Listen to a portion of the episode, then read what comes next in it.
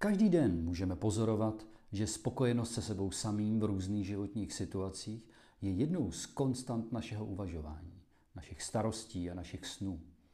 Jak často se ohlížíme a ptáme se, proč jsem neřekl tohle, nebo radši nemlčel, proč jsem se nechal vtáhnout do něčeho, do čeho jsem vlastně nechtěl. Proč jsem nespokojený, když jsem prosadil svou? Nebo proč jsem si vůbec koupil tuhle blbost?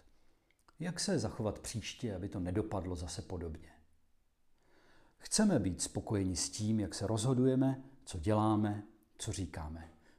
A nechceme, aby to bylo podle not někoho jiného. Dnes se podíváme na hřejivou svěrací kazajku norem a pravidel, ve kterých žijeme, a řekneme si, kde jsou nám prospěšná a kde hrozí, že nás jejich prostřednictvím někdo využije ke svému prospěchu. Jedním z principů, jak uvažujeme a jak se chováme, je založen na našem sklonu jednat v souladu s okolím. Měřítkem nám je tzv. sociální schválení, neboli pozitivní odezva druhých na to, jak jednáme a co říkáme. Odmítnutí je pro nás do jisté míry stresující.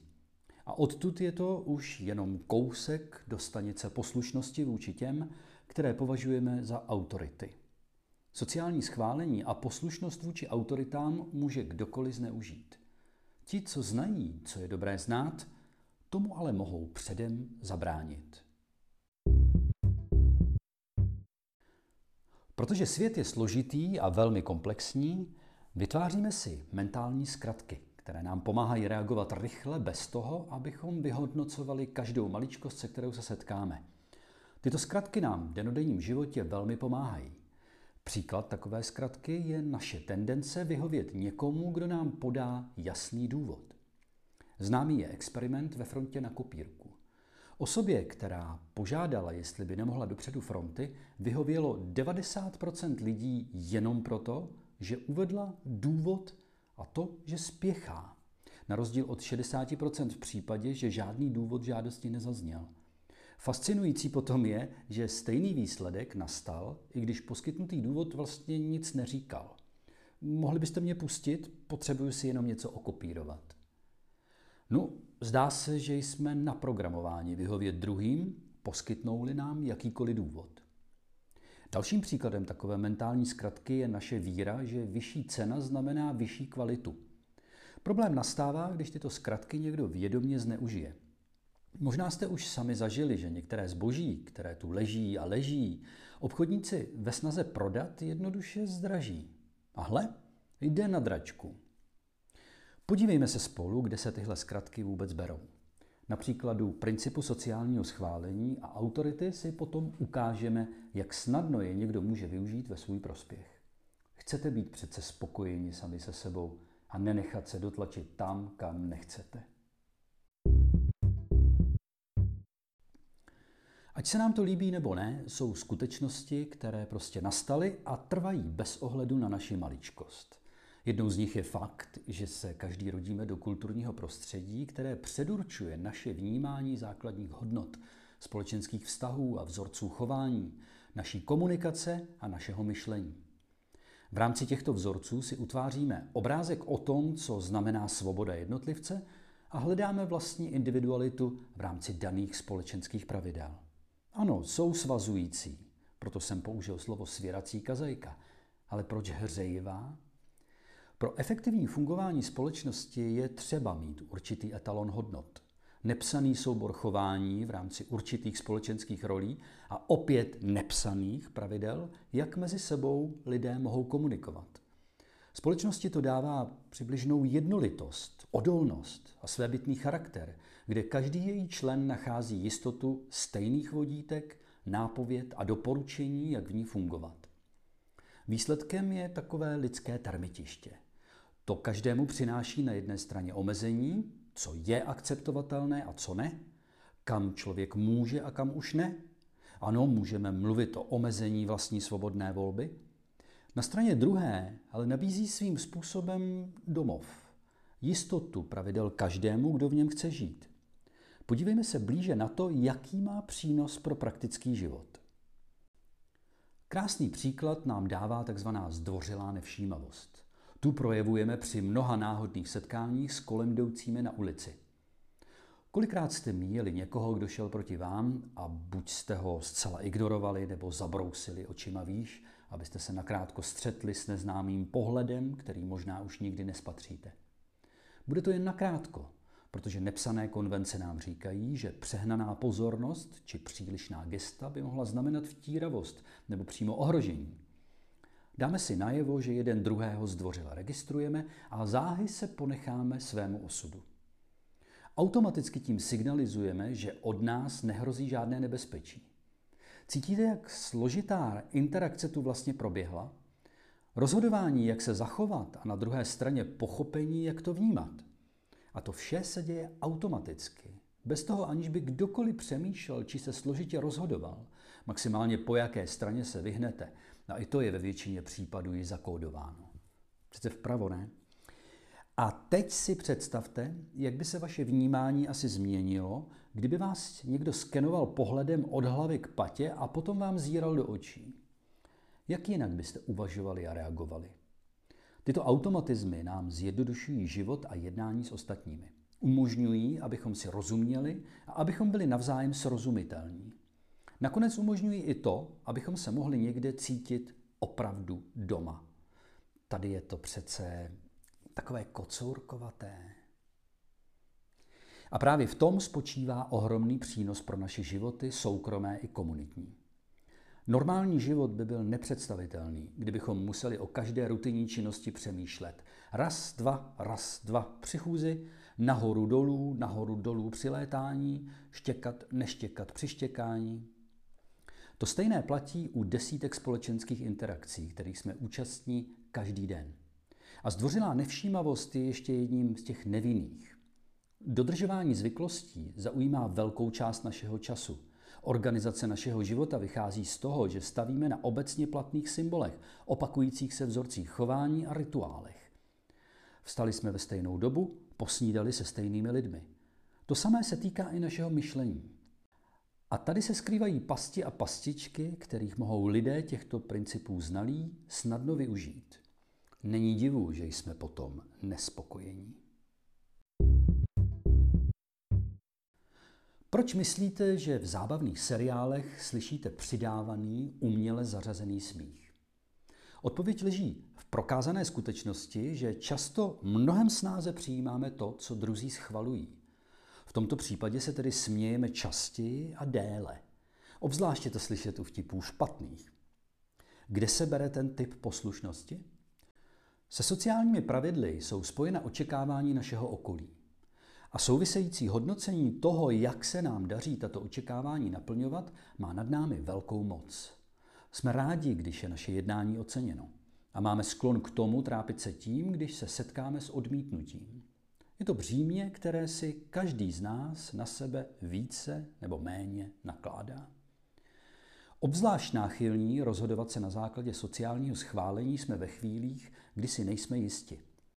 Proto slyšíte tak často, rychle se prodává, pospěšte si, nebo top výrobek sezóny, který musí každý mít. Jinými slovy, ostatní to považují za dobré. A na tom přece už musí něco být. Ale proč? Obzvlášť drastickou nápovědu nám poskytuje často zmiňovaný případ vraždy Kitty Genovese, která se udala v New Yorku za údajně nečinného přihlížení desítek lidí. Přestože volala o pomoc, lidé pouze vykoukli z okna a když viděli, že ostatní také jen koukají, usoudili, že jde zřejmě pouze o extravagantní osobu, která působí rámus. Nikdo pro následované aktivně nepomohl. Někteří sice vyzvali k pomoci, někdo se snažil zavolat policii, ale sami nic nepodniknuli a okno zavřeli. Tato událost se stala předmětem odborných posudků. Ukázalo se dokonce, že ctihodné New York Times notně příběh přibarvili a odstartovali tak polemiku nad takzvaným efektem přihlížejícího, kdy pravděpodobnost, že pomůžeme někomu v nouzi významně klesá s počtem lidí, kteří se ochomítají kolem. Pokud jste sami pravděpodobnost, že pomůžeme, hraničí s jistotou. To, co si chceme odnést my, je fakt, že v případě nejistoty hledáme nápovědu u druhých, i když je taková nápověda mnohem méně validní, než je to, co už sami víme. Pokud chceme vystopovat důvody, proč se tak chováme, máme dva hlavní kandidáty. Jednak se obracíme na druhé s nadějí o nápovědu. Je těžké rozlišit pravé důvody a kontext toho, co se právě děje. A my doufáme, že druzí už vědí něco, co já ne. A proto jsou kompetentnější posoudit pravý stav věcí. Druhým důvodem pak může být snížení osobní zodpovědnosti za to, co děláme. Jak se tlaku sociálního schválení bránit a nenechat se chytit do nějaké té pasti, kdy uděláme, co vlastně nechceme? Vlastně je to vždycky jednoduché. Mít svůj vlastní úsudek a podle něj jednat. Ano, musíme si přitom věřit a někdy i riskovat. Chcete ale být se sebou spokojeni. Někdy stačí ujmout se celého dramatu. Vybrat konkrétního člověka a dát mu jasnou instrukci. Vy v tom dlouhém roláku, zavolejte ambulanci a policii. Vy s tou taškou přes rameno mi ho pomozte odnést. Je dost pravděpodobné, že prostě pokývnou hlavou a s úlevou pomohou. A s tím souvisí i další kouzelný plášť k omámení jednotlivců i davů. Autorita. Jde o naše dobrovolné předání moci a vlivu těm, kteří se nachází v roli autority, anebo se sami této role ujímají. Náš sklon k tomu poslechnout autoritu bez jakýchkoliv pochyb a bez dalšího dotazování je šokující. Jakoby ohromovala samostatné uvažování. Vemte si, jaký respekt budí okamžitě téměř jakákoliv uniforma. Nemluvě přímo o uniformě policejní nebo vojenské. Co takový atribut moci jako bílý plášť a poznámkový blok v ruce? Nezvratný důkaz nám podal psycholog Stanley Milgram, když ve svých pokusech studoval vliv autority na naše rozhodování. Účastníci jeho experimentu věřili, že jsou součástí nezávislého projektu, kde v rámci údajného procesu učení měli využívat elektrických šoků na zkoumaný objekt. Pod vlivem stupňujících se instrukcí autority, reprezentované v tomto případě bílým pláštěm a notesem na poznámky, byli účastníci ochotni zapnout napětí 300 V, 65% z nich a 450 V, což by v případě skutečného pokusu už ohrožovalo život zkoumaného. Co se to stalo? Jako bychom vypnuli naše receptory kritického uvažování. Proč se o autoritě bavíme právě v EduLab?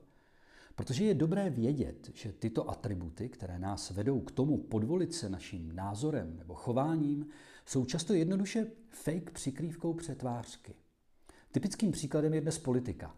Vládní limuzína, stylový oblek a šaty, namířený mikrofon v přímém přenosu, který sledují tisíce lidí a především vysoká funkce. Řekněte sami, nejsou to téměř důkazy vysoké autority kompetentního člověka na správném místě? A přece, do top politiky vstupují dnes lidé, kteří už nezažili reálný život. Nic jiného než politiku nedělali. Nemuseli studovat elektřinu, aby byli elektrikářem, pedagogiku, aby byli učitelem, kulinářství, aby byli kuchařem. Jde často, a zdůrazněme, že určitě nevždy, o lidi, kteří se ocitli v bublině teoretických ideí a zájmových skupin, kde hájí svoje dobré úmysly, dobré bydlo a svoji pověst aniž by tušili, že něco schnilého je ve státě dánském. Kdybyste chtěli hledat vyhraněné příklady této nekompetence skrývající se za atributy moci, za sebe bych doporučil podívat se do řad vůdčích pozic Evropské unie nebo německé či české politické reprezentace. Lidé, kteří se těší autoritě druhých a přesto jsou očividně unfit pro svoji roli. Pozice pro zneužití autority jako dělaná. A jak je možné se bránit? Jsou dvě výborné otázky, které je dobré si při jakýchkoliv pochybách hned položit. Za prvé, je před vámi skutečná autorita nebo jde jenom o šarádu a hru se symboly moci? Jak platné je to, čím svoji sílu prokazují? Není to fake titul, fake vzdělání, fake naučená silná slova, naučená z paměti? A za druhé, jak poctivě se tento člověk asi zachová v konkrétní situaci. Čí zájmy bude hájit? Nenabízí vám ten sympatický zomeliér to drahé víno spíše proto, že je nejdražší? Jak se tedy chovat ve stovkách malých i velkých interakcí s druhými lidmi nezávisle a podle sebe, bez toho, aby jsme se nechali příliš ovlivňovat okolím? a jak být zároveň součástí společenství s jeho pravidly a očekáváními. Přijde na to, co chcete. Co pro vás znamená být se sebou spokojeni? Zvládat tlaky na to, dělat rozhodnutí, která jsou ku prospěchu spíše někomu jinému, vám ale určitě bude ku prospěchu. Když o tom tak přemýšlím, víte, co je podle mne ráj na zemi? Zažít chvíle mimo všechna ta očekávání a role. Být vedle lidí, se kterými můžete prostě jenom být. Bez nároků na to, abyste byli takový nebo makový, bez očekávání, bez přetvářky. Kde to stačí takové, jaké to je. Ráj je, pokud takové chvíle můžete prožít s někým blízkým. Co třeba hned teď?